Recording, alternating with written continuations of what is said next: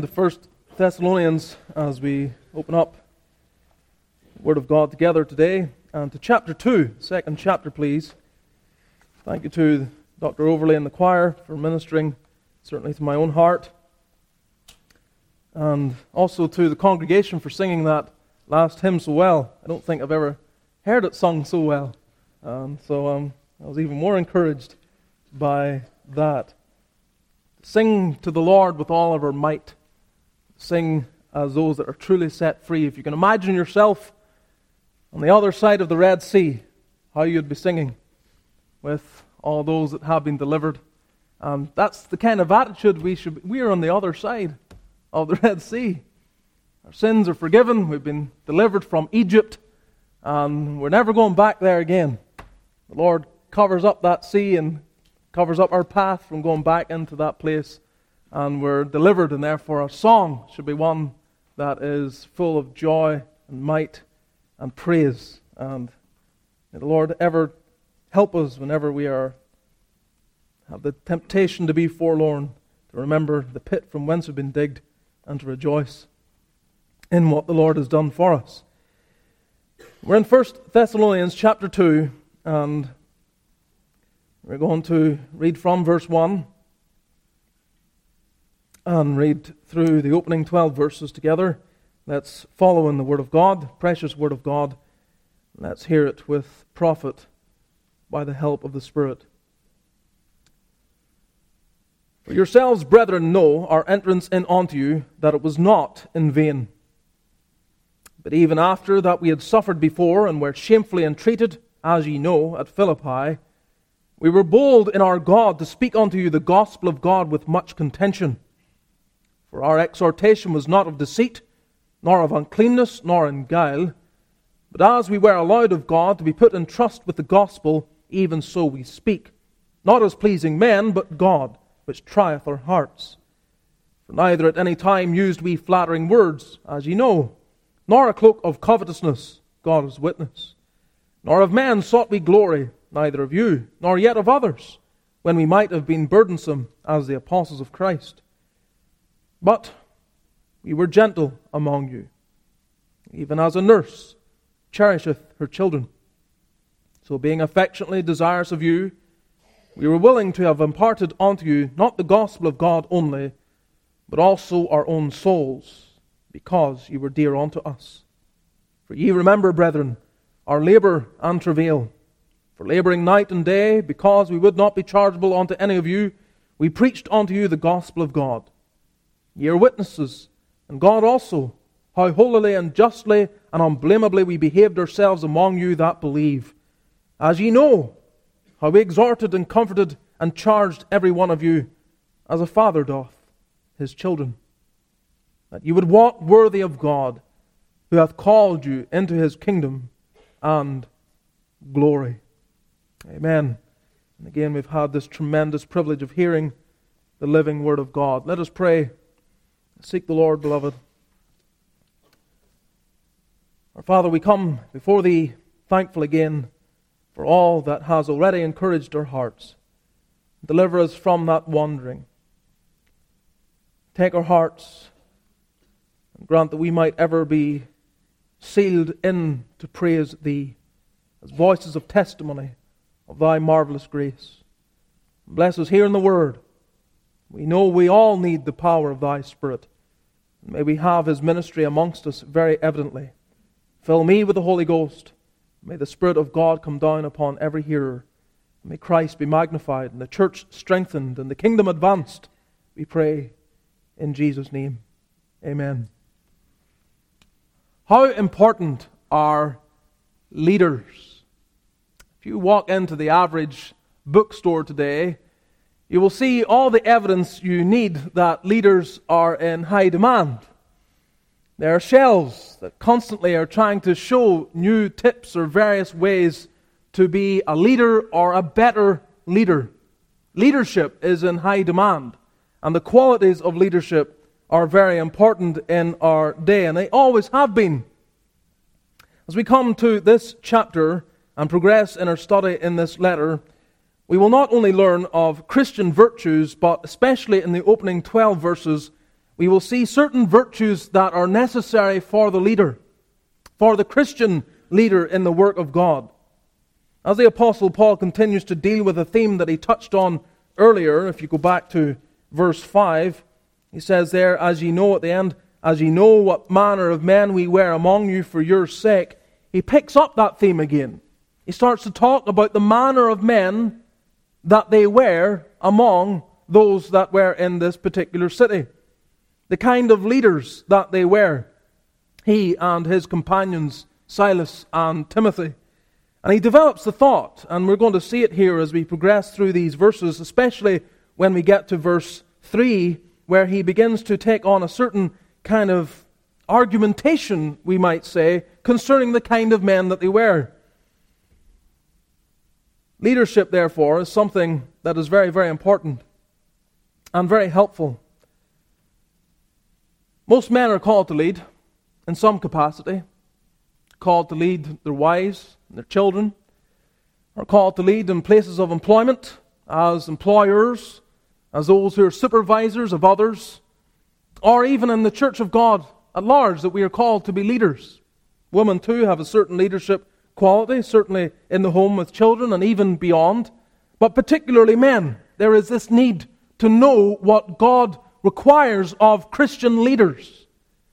And as it was in the days when Paul was living, I think, and as the day we're living, it, there's always a lack. A lack of the number of leaders and a lack even in the depth and quality of leaders. And certainly I feel it uh, and know it in my own heart. And yet, the Word of God gives us much instruction. Leadership is not for the faint of heart, it takes courage and wisdom and gentleness and many qualities that are, well, just not as common as you might desire. And perhaps sometimes qualities that we don't even see as qualities, even when we get on later and we see the kind of the gentle. You can see verse 7 we were gentle among you. That's perhaps not always seen as a quality of leadership. But it is, and certainly was, in the ministry of the apostle and his companions. A vital aspect of the work of God is leadership. There's no getting around it, there's no avoiding it. In fact, if you uh, turn to Titus very quickly, just flip over forward a little bit in your Bible, and you come to the pastoral epistle of Titus after 2 Timothy, you'll see Paul in a certain way, showing the importance of leadership within the church. In verse 5, Titus chapter 1, verse 5, he writes to Titus saying, after he's gone through the, the preface of an introduction and so on, as he normally would in his letters, he says in verse 5, For this cause left I thee in Crete, that thou shouldest set in order the things that are wanting, and ordain elders in every city as I had appointed thee. And then he goes through the characteristics and the certain aspects that need to be looked for in any leader, if any be blameless, a husband of one wife, and so on. But if you stand back and you see what Paul is doing here as he writes to, to Titus, he is saying, first and foremost, there are things that, that are necessary in the church, and I left you in Crete to do that.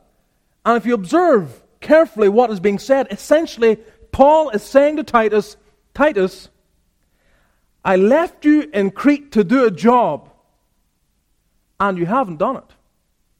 You still haven't done it. If you, you read it carefully at the end, as I had appointed thee, I left you in Crete to set in order the things that are wanting and ordain elders in every city, as I had appointed thee. Therefore, the motive of Paul in writing to Titus is basically to say, Titus, why haven't you done what I told you to do? Which gives us at least some instruction. First, that even good leaders, those that were leaders and had been mentored by the Apostle Paul, find certain aspect of leadership difficult to execute. Titus was not able to execute what Paul had advised him to do, at least not as quickly as Paul wanted him to do it. And so he is, he is writing really, in, in a certain sense, to, to exhort him to do something he had failed to do. It, it, there's a little subtle chastening in the language. I told you, I left you there I appointed you to do this, and you haven't done it yet. And the things that he had called him to do, well, to set in order the things that are wanting, to help structure the church, things that were left undone, and ordain elders. That is absolutely crucial, Titus, that you ordain elders. The church needs leaders. It cannot function without leaders. It must have leaders, elders, bishops, pastors, those God has set apart within a local congregation to help the rest of the flock in their progress in faith. You have to do this. For Paul, this was almost priority number one. As far as the church functioning, it was absolutely essential that each church had its spiritual leaders. And when you follow even in the book of Acts, you will see this as he goes through his first missionary journey and he makes his way back, tracing back the places that they had visited, he goes there to ordain elders, to see who's spiritually progressing and can be entrusted with the need to care for the flock of God. It was absolutely crucial for the survival and the growth of the work. Churches cannot function biblically properly in the way God has appointed except there be elders in place. That is not to say that every man who will become an elder is perfect. He is not. You can see Titus, Titus wasn't perfect. He, he, was, he, he hadn't done what he was asked to do, and like any leader, sometimes we fail to do what we are meant to do. But there are qualities and there are certain characteristics that, are, that God requires, and when you see them, you, you bring those individuals, you appoint those individuals, you encourage those individuals in taking that step to say, I will help in the work of God here. It's no light matter, it's not for the faint of heart, and yet no one has any real burden for the work of God if they do not first see the need of this and then pray for those that God has appointed to this work. To not desire the spiritual profit of elders is to not desire the spiritual profit of your own soul. God has given them. It's like basically saying, it's like a child wishing for the, the downfall of their own father while they're under their care. It's going to directly impact the child. The child should desire the prosperity of his father, should long for his growth, his advancement. Often, as children, they don't really have the capacity to see how vital that is, certainly in the early years. But you can see it as an adult looking back that any child who, who bites the hand that feeds it is not helping itself. And so it is in the church. If there's to be a desire for my own profit, then I have to see the profit and prosperity in those that God has seen fit to put over my soul. Leadership, then, is utterly essential and as I say, this chapter is going to be really helpful for us as we pay attention in seeing those kind of characteristics that are necessary.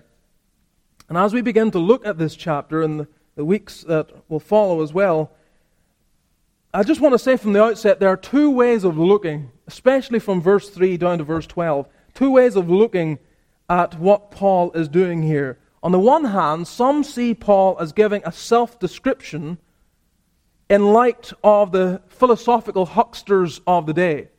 So he's saying our exhortation was not of deceit, nor of uncleanness, nor in guile. So on, he's saying we're not like those philosophers that come through your city and try to basically deceive you. We're, we're not like them. So in that way, it would be a self description of themselves. But the other way of understanding Paul's language here is not a self description, but a self defense against personal attacks that were coming against him, trying to discredit his ministry. So he's either distinguishing himself from others or defending himself against others. And I'm not dogmatic. It seems to me, from my gleanings in preparation this week, is that the latter seems to be the strongest opinion, that Paul really is getting feedback that there's a little bit of influence either from outside the church amongst the Jews or even perhaps internally in the church, voices rising up beginning to question the character of the Apostle Paul and his companions that came through Thessalonica to bring the gospel. And so, whatever the case, whether he's giving a self description or a self defense, it's really instructive, really instructive to see what Paul says, what their manner was, what their character was as they came in before this city and before this people. You see, the devil knows, and certainly if this is the latter, if it's a matter there's been attack against Paul and his character, the devil knows that if you discredit the character of the preacher, then you can suck the power out of his ministry. Because all that he said and all that he sought to do, then you come and you undermine the character, and people just say, well, well, it was all with the wrong motive. And people begin to feed off this desire that there's a wrong motive, there's an underlying pretense there, and because of that, whatever he said can just be discredited, can just be forgotten about. So, Paul, if that is indeed his motive to give a self defense, is writing in such a fashion so as to preserve the gospel that had been received.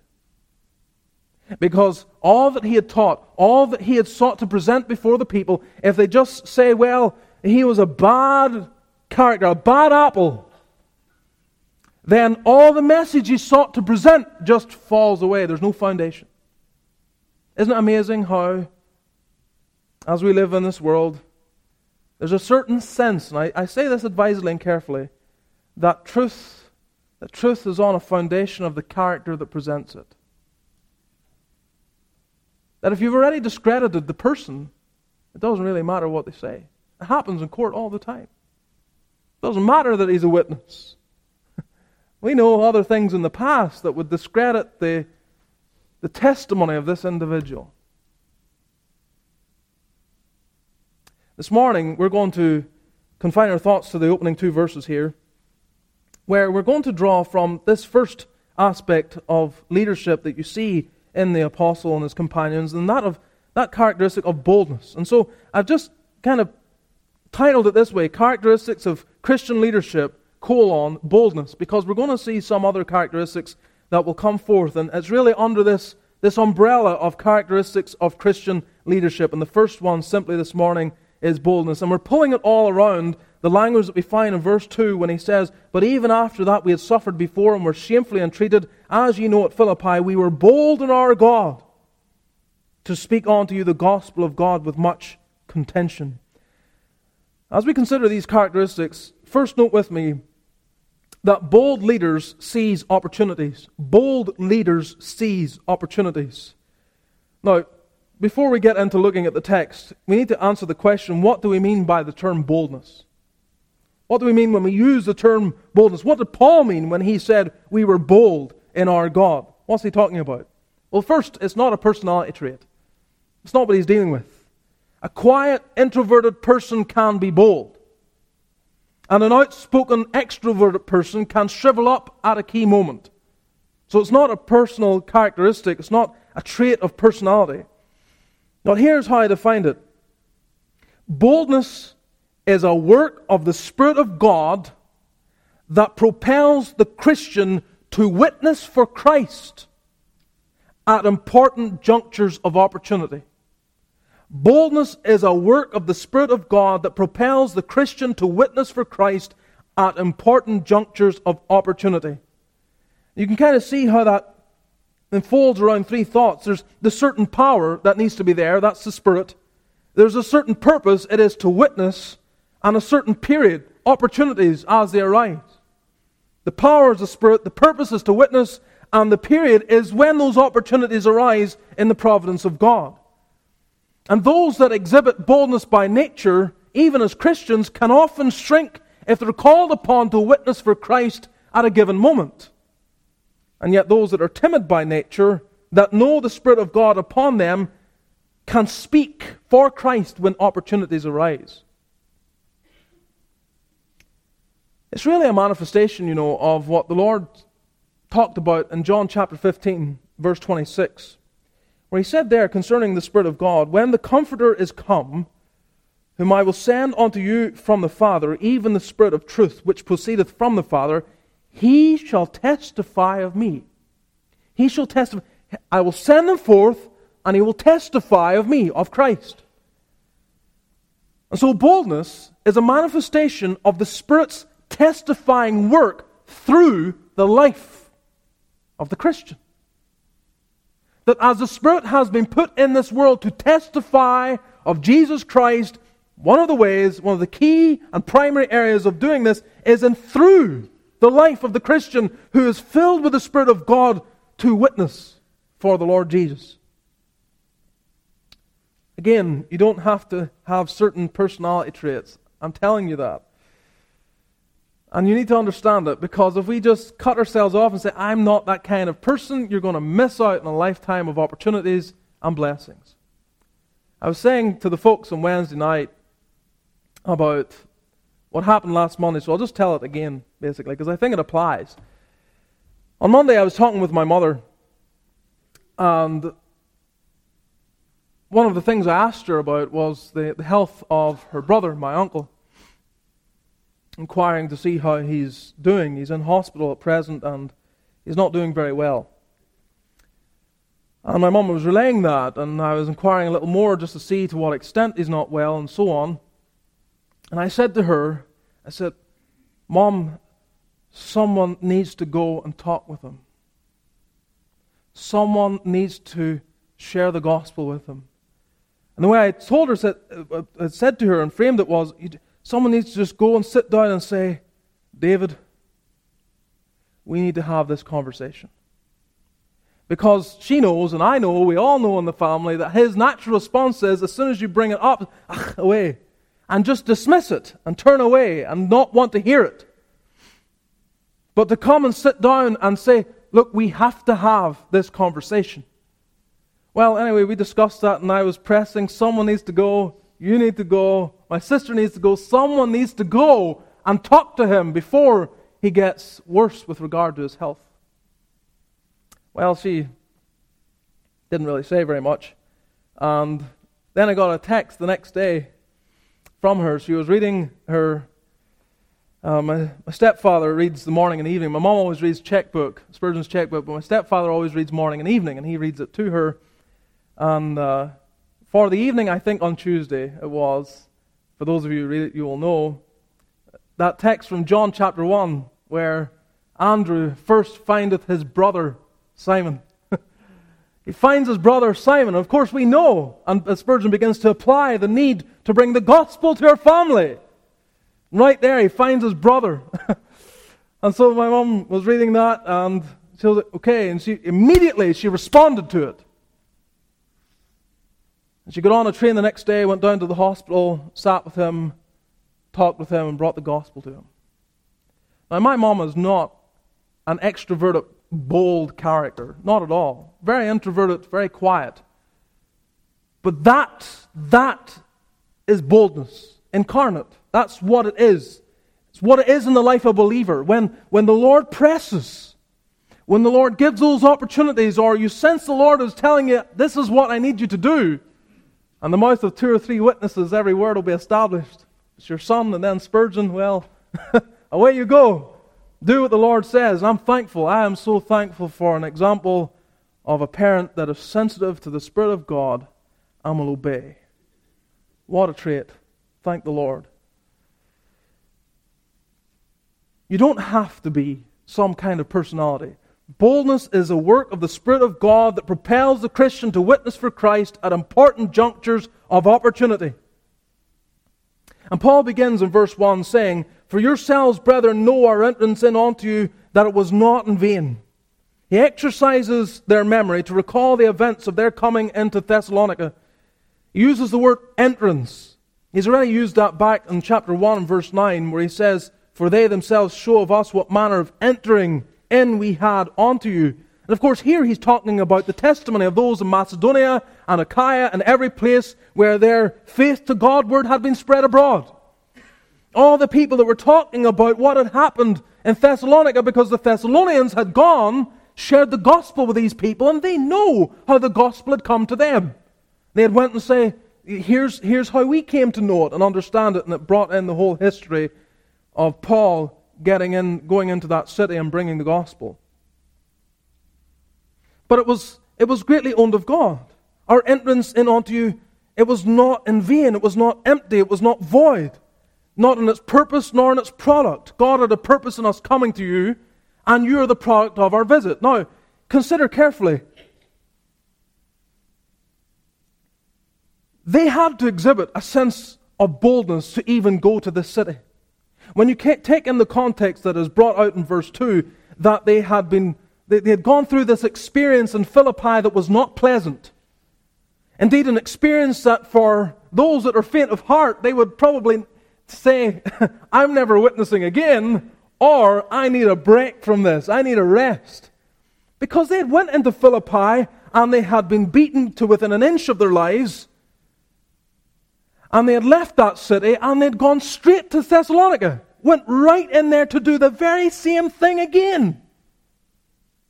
In other words, they, they understood that this is an opportunity. We have to just go from here to there. We go from this major city to that major city, and we'll go there and bring the gospel. This is, this is a day of opportunity. It has to be done now. And they were pressed as spiritual leaders, knowing the call of God. They went and they seized the opportunity when everything naturally would call them to say, take a break, or stop altogether, or, or change your approach.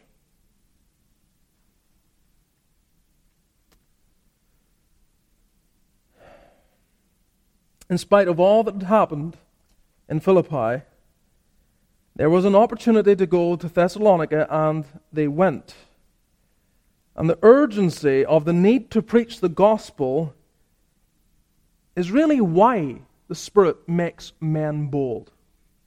The urgency the urgency that men must know about the gospel is why the Spirit of God brings the attribute, the characteristic of being bold. There's no time to shrink. There has to be this pressing to the work today. Beloved, we need to catch continually a sense of the brevity of life and the unending nature of eternity. I was just reading on Friday, I was just gleaning over the 39th Psalm again. I'm praying over the language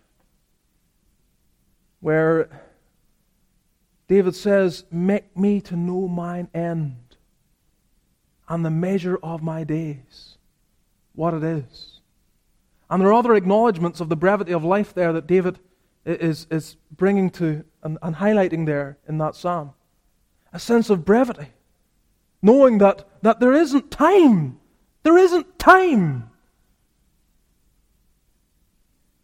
We have the moment.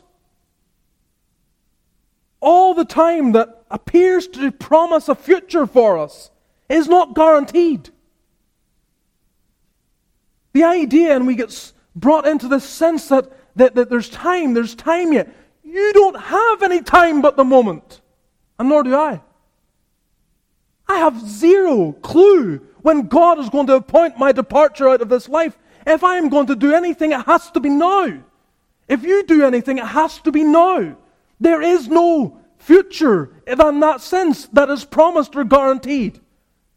And so, if there's a sense of something that is urgent, something we must do, namely that the Christian is called to proclaim the gospel, it has to be done now. It cannot be delayed. Paul had such a sense of that that while he, his heart was beating, every day was an opportunity. And so, while he couldn't stay in Philippi, let's go straight into another city. As, as, as a man who was a leader and was bold, that was an opportunity, and he seized upon it. And that boldness comes out in that kind of manner in which he lived. I think, I think we're missing opportunities through a lack of boldness. I know it in my own life, and I'm sure you can assent to the same. You can agree that this is a reality.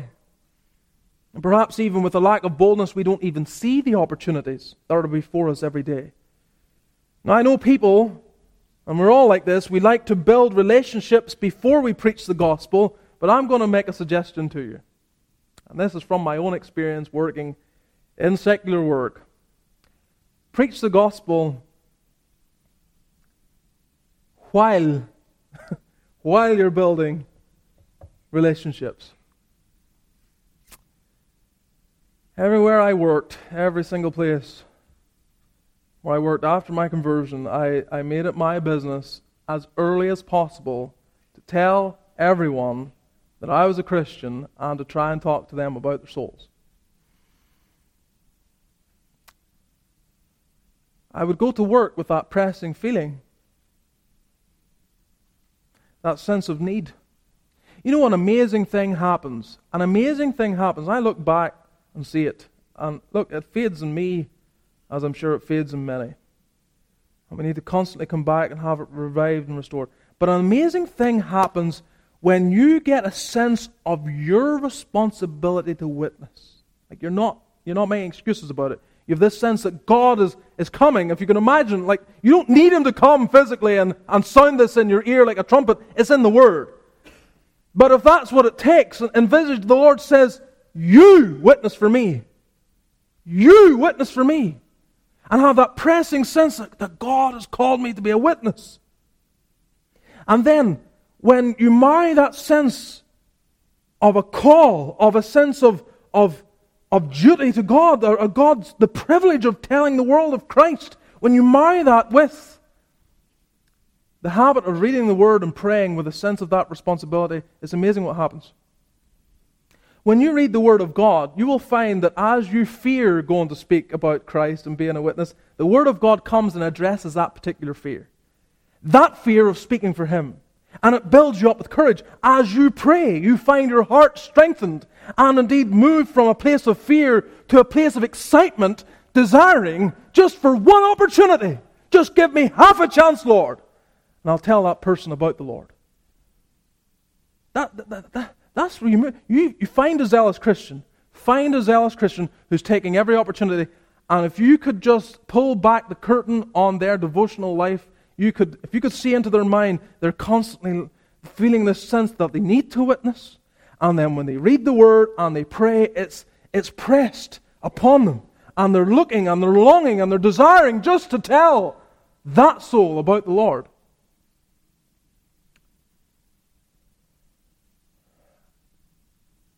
If you remove the responsibility, if it doesn't press upon your soul, then you'll read the Word of God and your fear of witnessing doesn't get addressed because it doesn't need to be addressed as far as you're concerned. You've kind of shelved that responsibility as something I do once every six months when someone comes and says to me, Look, are you a Christian? Can you tell me more about it? And, and that's how blatant it has to be. I remember reading one of the first little books, booklets I read about evangelism and verses that you need to memorize. It had all these little quotations at the bottom. And I mean, I'm going back a long, long time, but I always remembered one of them, one of the little things it said about the Christian is to be, and I'm maybe not getting this right in the way it was worded, but this was the essence of it anyway. The Christian is to be like a mosquito. You don't need, you don't need to invite a mosquito to come and draw blood, to, to bite you whatever, but and basically, if there's half an opportunity, there's one little surface area of skin, one little chance to get there. It will be there, doing its work. And it was saying the Christians to be like that. Just, just give me, just, just, just a little, just, just, just give me half a, half an opportunity. I'll be in there with the gospel. That was Paul, you know. That was Paul. he, he did not need some big, massive open door. He, his, his boldness drove him to seize any opportunity. And as while his, while his heart was beating, while he hadn't been martyred in Philippi, let's go to Thessalonica bring the gospel. Secondly, bold leaders show resilience. They not only seize opportunities, but they show resilience. Look at verse 2. But even after that, we had suffered before and were shamefully entreated, as ye know at Philippi. We were bold in our God to speak unto you the gospel of God with much contention. Again, Paul is drawing our attention to the backdrop of their entrance into this city. And he begins verse 2 with this word but, showing a contrast. Rather than it being in vain, it was the complete opposite. Our entrance in unto you, that it was not in vain, but even after that we had suffered before and were shamefully entreated, as you know at Philippi, we were bold in our God. It was not in vain, but we were bold in our God to speak unto you the gospel of God with much contention. And he talks here about suffering. That's how they were physically treated. They were flogged. And he talks here about being shamefully entreated. That's how they were legally treated, unjustly thrown into prison. If you go back to Acts 16, you will read all about this. So Paul and Silas were, were flogged and put in prison. Why? For preaching the gospel. Basically, for preaching the gospel. It does not take boldness to preach the gospel where you know you're accepted. I don't really need to be very bold today. I own it. Most of you are with me. You want me to preach. You want to hear the truth. You're all for me. I don't need to be bold. But when you're standing before resistance, unbelievers, as Paul's case, Jews that had zero interest in hearing it and would attack him, then you need to be bold. In other words, if you're always going to wait to preach the gospel when the person is ready to receive it, then where's the need for boldness? If I wait to tell them about Christ when they're ready to hear it, I don't need to be bold. They're inviting it, they're interested in it, they want to hear it. Boldness is necessary when there is resistance. In fact, I would suggest to you, beloved, that every novel way of communicating the gospel is a product of a lack of boldness. So when the church decided we're going to do drama or mime or whatever as a way, I mean, now they have these whole big, massive kind of presentations that must cost tens of thousands of dollars that are intertwined with movie themes and so on and so forth. I mean, what is that but a way to remove the scandal of the cross and take away the offense? Any, any novel way of communicating the gospel is a product of a lack of boldness. It's someone who hasn't got the, the Spirit's work of boldness in their heart, and so they're trying to find an easier way to do what God has called them to do. Now, we can couch it in terms of wisdom. We need to be wise as serpents and harmless as doves. We need to, we need to change our approach. We know what that is? That's spiritual cowardice. That's what that is. We are so afraid of upsetting people. And we need God to have mercy upon our souls. Paul and Silas were, as I said, beaten, flogged to within an inch of their lives. We read in Acts 16:23, when they had laid many stripes upon them, they cast them into prison. And that's what he is bringing out here. Suffered shamefully entreated, suffered many stripes, shamefully entreated, thrown into prison without any warrant whatsoever. And yet they get up and they go to Thessalonica with no intention of changing the method. None. No thinking, look, we need to reconsider our approach here. No, that never crossed his mind. Well, if it did, it could quickly cast out. There was no sense of entertaining that we're doing it the wrong way. There's, this, this is what it's about. Men don't want to hear the gospel. We're called to preach it. We're going to preach it anyway. We have to be faithful to God. And this takes resilience. Boldness brings resilience. What resilience Paul had. What resilience Silas had. What resilience Timothy was learning to have in the work of God. And when they went there, they were shamefully entreated, as you know at Philippi, Yet they were bold in our God to speak unto you the gospel of God. How was it received? With much contention. still contention, still fighting, still opposition, yet there's no apology for the manner in which they went in. This word contention is very interesting. It is used by the apostle Paul when he writes to Timothy in 1 Timothy chapter 6 verse 12. He says, "Fight the good fight." That word there Fight the good fight of faith, the contention of faith. Lay hold on eternal life, whereunto thou art also called, and hast professed a good profession before many witnesses. Fight the good fight. So there's Timothy. He's on the journey, the Christian life, Christian ministry. He's engaged in it with all of his heart. And Paul says, Fight the good fight. Know that as you bring the gospel and do the work of God, there is contention. And again, just to say, this, this kind of contention is the contention of the world. I'm not talking about contention inside the church. That's, that's not really what we're dealing with. In many cases, in some, in some cases anyway, it doesn't really require a whole lot of boldness. It is dealing with the work, it's the primary work of bringing the gospel. That's where the gift of the Spirit is promised.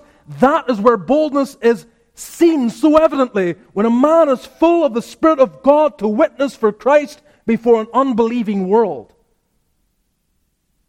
And Paul is telling Timothy, look, that, that, that fighting spirit, you need to have it in this world. And then in 2 Timothy, Paul's last letter, he talks about his own life and testimony. He says in 2 Timothy 4 7, I have fought a good fight. Same word, fight, contention. I have finished my course, I have kept the faith. Timothy, fight the good fight. Contention there. I have fought a good fight. I have contended. I have stood before an unbelieving world. I have witnessed to great and small. I have brought the gospel wherever I have gone and in many cases, it's with much contention. The world didn't want it, but I brought it anyway. And the world does not want it today either, beloved. And that is why we need not only to seize upon opportunities, but we need, we absolutely need to seek to be resilient. To be resilient in this call that we have as believers. Well, let us not shy away from it. Let us not be timid. That brings us thirdly and finally then to consider that bold leaders stay focused. They stay focused. They not only seize opportunities and show resilience, they stay focused. Again, verse 2. But even after that, we had suffered before and were shamefully entreated, as ye know at Philippi. We were bold in our God to speak unto you the gospel of God with much contention. He stays focused to speak unto you the gospel of God. Bold leaders know their purpose, and they stay focused on the priority. Paul knew his priority was to bring the gospel to the Gentiles. He would come to the Jew first, he would bring them the message, he would reach out into the Gentiles, but he was bringing the gospel, preaching Christ, and then those that would be saved, he would feed the flock. And it is, listen to me, it is predominantly in this activity that the Spirit of God gives the characteristic of boldness. Predominantly. It is not boldness to have the ability to tear others down. That's not boldness. The Spirit of God doesn't give you boldness for that. Nor does He give you boldness to have the ability to criticize. That's not boldness. He doesn't give this spiritual characteristic of boldness in order to be rash and offensive. It's not necessarily boldness. But Holy Spirit empowered boldness is to preach the gospel for the good of souls. We were bold in our God, he says. Look at it. We were bold in our God. In other words, the source of their boldness was God, which goes back to what I was saying, how we defined it. It's the Spirit of God that cultivates this. It's not by an act of our will. It's not by saying, I will be more bold today. It is by getting ourselves immersed in the means of grace and crying out to God to open up heaven and fill us with His Spirit and give to us this that Paul so wonderfully exhibited. Boldness. It is God that makes us bold. And He doesn't make us bold for everything, but for preaching the gospel specifically. He does not give boldness to debate secondary and tertiary doctrinal points or areas of minor distinction. It is boldness, not arrogance. Boldness to bring the gospel to souls. It is for the gospel. And that's why bold leaders stay focused. They stay focused. Because insofar as they focus upon the gospel and the priority of that, the Spirit will give them the boldness they need. But as soon as they become sidetracked, as soon as they start looking into other avenues, the Spirit doesn't come and give them the characteristic of boldness. It's not needed. You're going to argue over some finer point of eschatology or whatever. You don't need boldness for that. Carry on in the flesh. But to stand before a perishing world that hates Christ and know the resistance and the opposition requires an infilling, a baptism, an infusion of the Spirit of God so that we can stand boldly without fear. You turn to Acts chapter 4, you'll see this. I don't have time to deal with everything here, but the book of Acts is a blueprint for us to see how the Spirit of God changes men and makes them bold for the sake of the gospel predominantly. It's all about the gospel going forward, first and foremost. Acts 4. You know, the man's been healed at the gate. Beautiful Peter and John are brought before the council, and we read in verse 13 these men have been preaching the gospel. And the Spirit of God gives them something that was very evident in them, in their ministry. Verse 13 Now, when they saw the boldness of Peter and John, and perceived that they were unlearned and ignorant men, they marveled and they took knowledge of them that they had been with Jesus. And beholding the man which was healed standing with them, they could say nothing against it. As this man was healed, it opened up an opportunity again to bring the gospel. You read the narrative for yourself. And they have this characteristic of boldness. It's so plainly evident. Go to verse 29. As they come back to their own company, we're told that in verse 23. They're let go. They go to their own company. They report the threat. Don't speak anymore in this name. That's the name of Jesus. When they hear that, they pray, verse 24. They lift up their voice.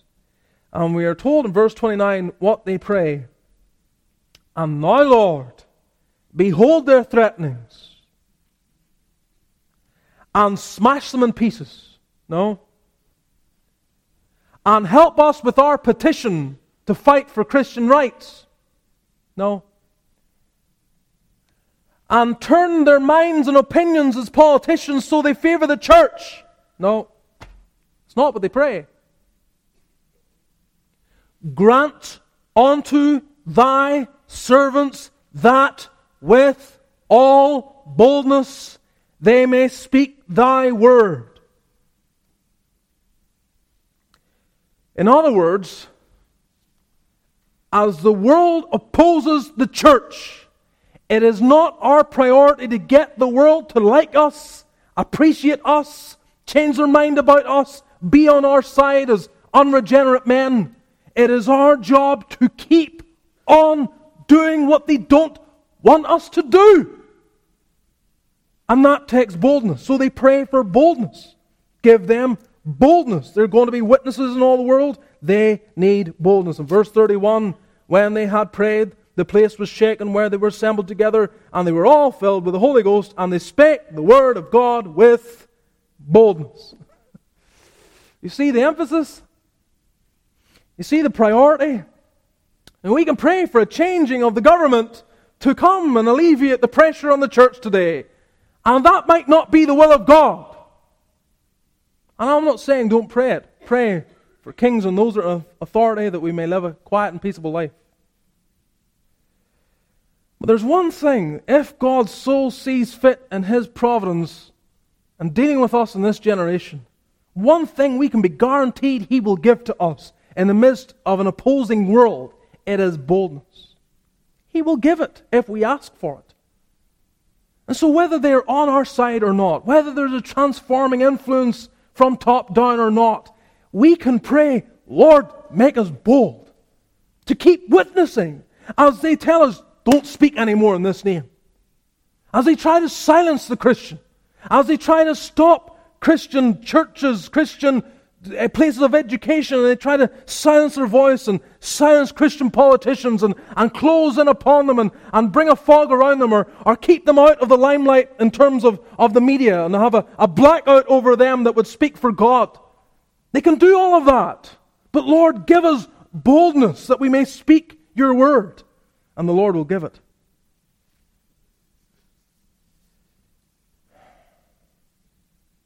Look, we are all timid by nature. We are. We're all like water, seeking for the path of least resistance. But I say this to you if you're called to lead, you cannot afford to not be bold. Indeed, let us just make it very simple. If you're called to evangelize, and I hope you realize that you are to some degree, you cannot afford to not be bold. You need to be bold. As we tie this up, we want to ask this question How do we cultivate boldness? How? Preacher, you're saying there's this great virtue, this quality that the Spirit gives. You've talked there about praying for it and so on. But I want us to think just for a second about cultivate. How do we cultivate boldness? One of the remarkable realities of being a Christian is what the writer to the Hebrews says in Hebrews 4:16. He says there that we can come boldly. It's the same root verb there. We can come boldly onto the throne of grace that we may obtain mercy and find grace to help in time of need. We can come boldly onto the throne of grace. We can come boldly to God. What an immense privilege. One brother was talking about that in the adult Sunday school this morning. This privilege of coming before God and having a sense of it, our acceptance, and the confidence that that brings. Now, think about it. If the Christian can come boldly into the presence of the one that can destroy body and soul, then certainly he may come boldly before those that can merely destroy the body.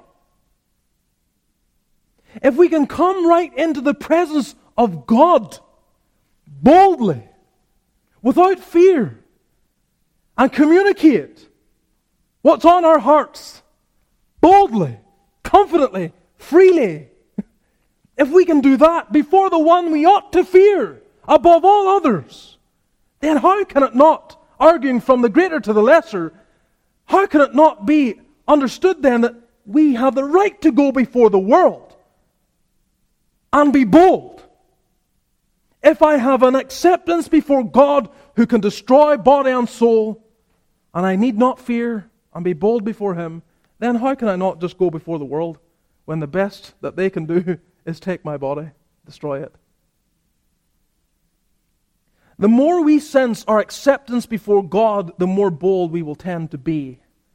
And if therefore we spend our time in the Word, knowing what we are in Christ, spending time in prayer, it will have, especially if we're thinking about the calling to, to be a witness for Christ, if we're really understanding that responsibility and we fear it, but we're before God and our fears are alleviated there, the Word will come.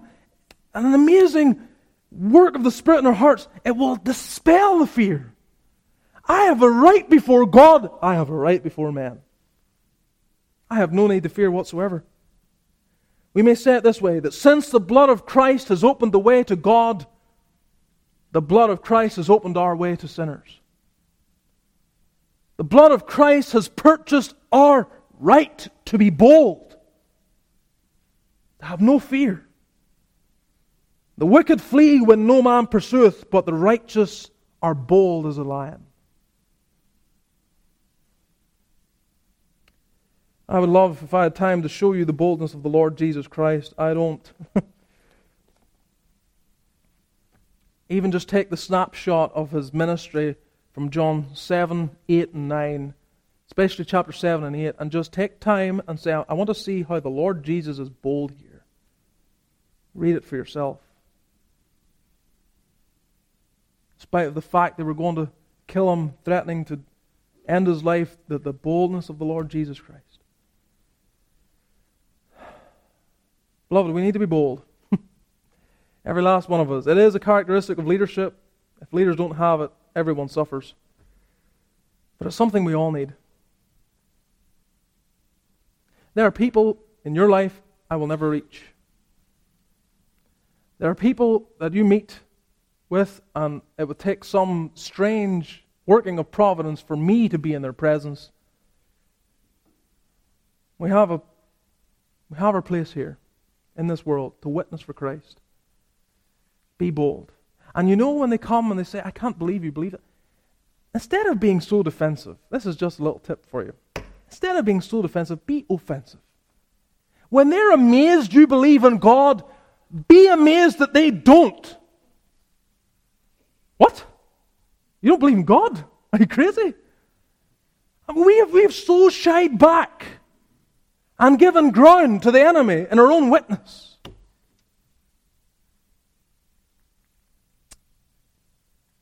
May the Spirit of God baptize us with boldness for the glory of Christ. Let us bow together in prayer.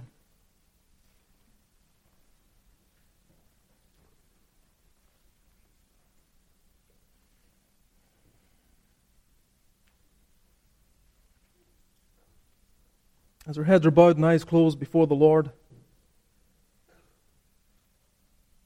there are some of you here this morning and you have no boldness whatsoever before God. You have no confidence before God.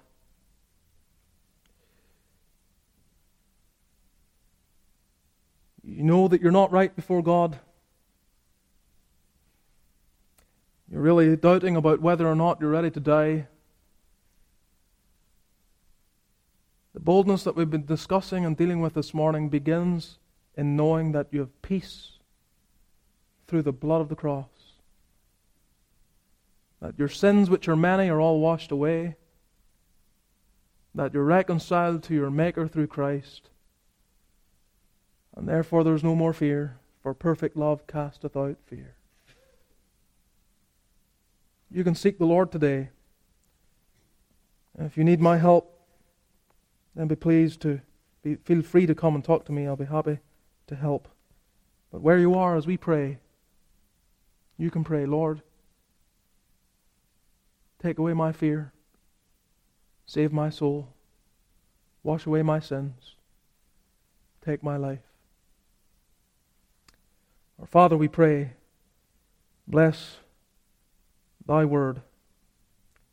We have heard it today, now we need to see it worked out in all of our lives. Blessed Spirit of God, do not hold back from this congregation.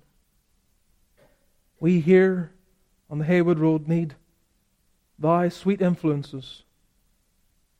We need thee to come and breathe upon us. We need a fresh understanding that we all have a tremendous privilege of being witnesses for Christ.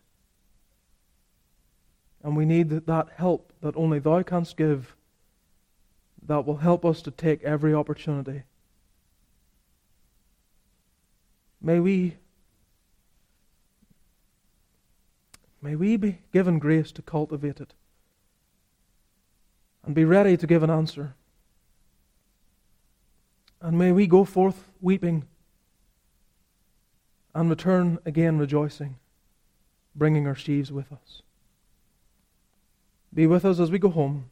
Keep thy hand upon us. And bring us back here again this night, anticipating thy blessing. We pray in Jesus' name. Amen.